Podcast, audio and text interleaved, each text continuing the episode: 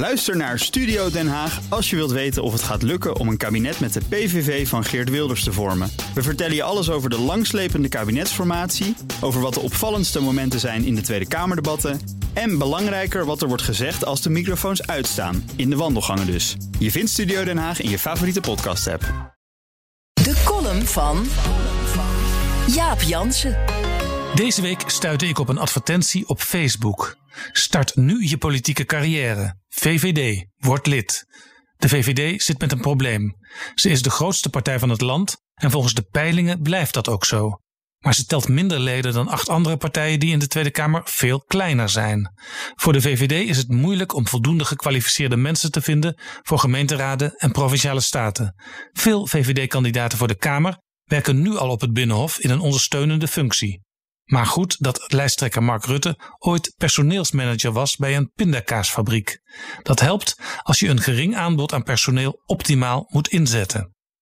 In de VVD hangt alles nu van hem af. Door in het Radio 1-debat zelf de aanval te kiezen, vermeed hij dat zijn kwetsbaarheid bloot kwam te liggen. Bij RTL leek Rutte nerveus.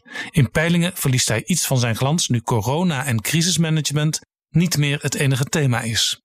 Rutte's zwakke plek werd zichtbaar toen bij RTL een gewone burger hem ter verantwoording riep over zijn rol in de kindertoeslagaffaire. Waarom bent u nog niet afgetreden? Gaat u dat alsnog doen als het over een jaar niet is opgelost? Je kunt dan als politicus alleen maar begrip tonen. Verder ben je weerloos. In VVD-kring werd flink gevloekt. Ik ben die I feel your pain shit zo zat, twitterde voormalig partijstratege Mark Thiessen. Waarna hoofdvoorlichting Kees Berghuis hem erop wees dat je moeilijk à la Hans Dijkstal de kiezer een verwende diva kunt noemen. Dijkstal was lijsttrekker in 2002, het jaar van Pim Fortuyn. Hij zei in Vrij Nederland: De kiezers vinden dat de overheid zich niet met hen mag bemoeien, maar geven de overheid wel de schuld van alles wat fout gaat. De partij tuimelde van 38 zetels naar 24. Gelukkig voor Rutte volgen hierna vooral confrontaties met collega-lijsttrekkers. Zo gaat hij bij Jeroen Pauw één op één met Geert Wilders en bij Jinek met Sigrid Kaag van D66. Ondanks verzoeken van het CDA zit er geen directe confrontatie in met Wopke Hoekstra. Die mag van de VVD blijkbaar niet te veel aandacht krijgen. Hoekstra staat inhoudelijk dicht bij Rutte en zou wel eens kunnen uitgroeien tot aantrekkelijk alternatief voor kiezers die na tien jaar Rutte en zeker na corona verandering willen, maar ook weer niet te veel. Alles draait om Rutte. De VVD lijkt zichzelf te hebben opgeborgen. Potentiële opvolgers zijn na het vertrek van Klaas Dijkhoff niet in zicht.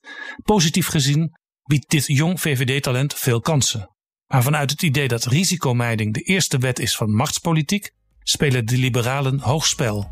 Dit kan niet goed blijven gaan. De leegte rond Rutte maakt voor de VVD het risico op terugval enorm groot.